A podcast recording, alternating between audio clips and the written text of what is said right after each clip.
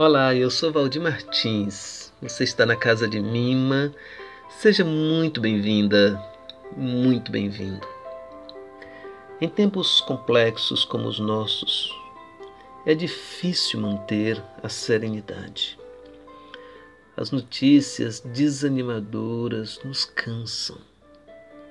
Não é fácil silenciar a mente ante tantas informações.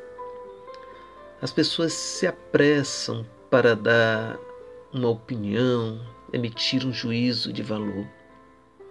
Aquela sensação de que todo mundo é especialista em tudo e em nada ao mesmo tempo.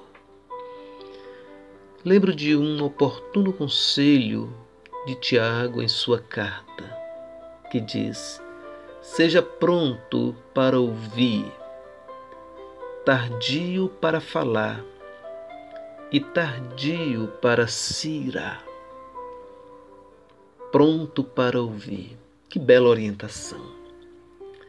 Antes de qualquer reação, escute. Quando a gente escuta, há a possibilidade de compreender as razões do que está acontecendo. Escutar é dar oportunidade para outra parte dizer a sua versão.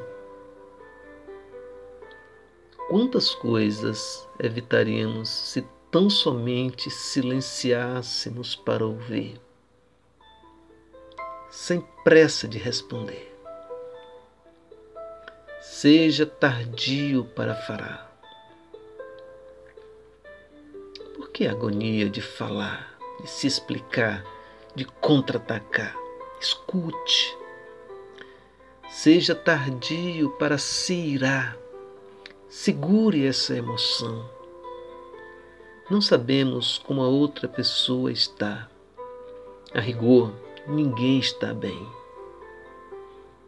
Segure mais um pouco as suas palavras, a sua ira.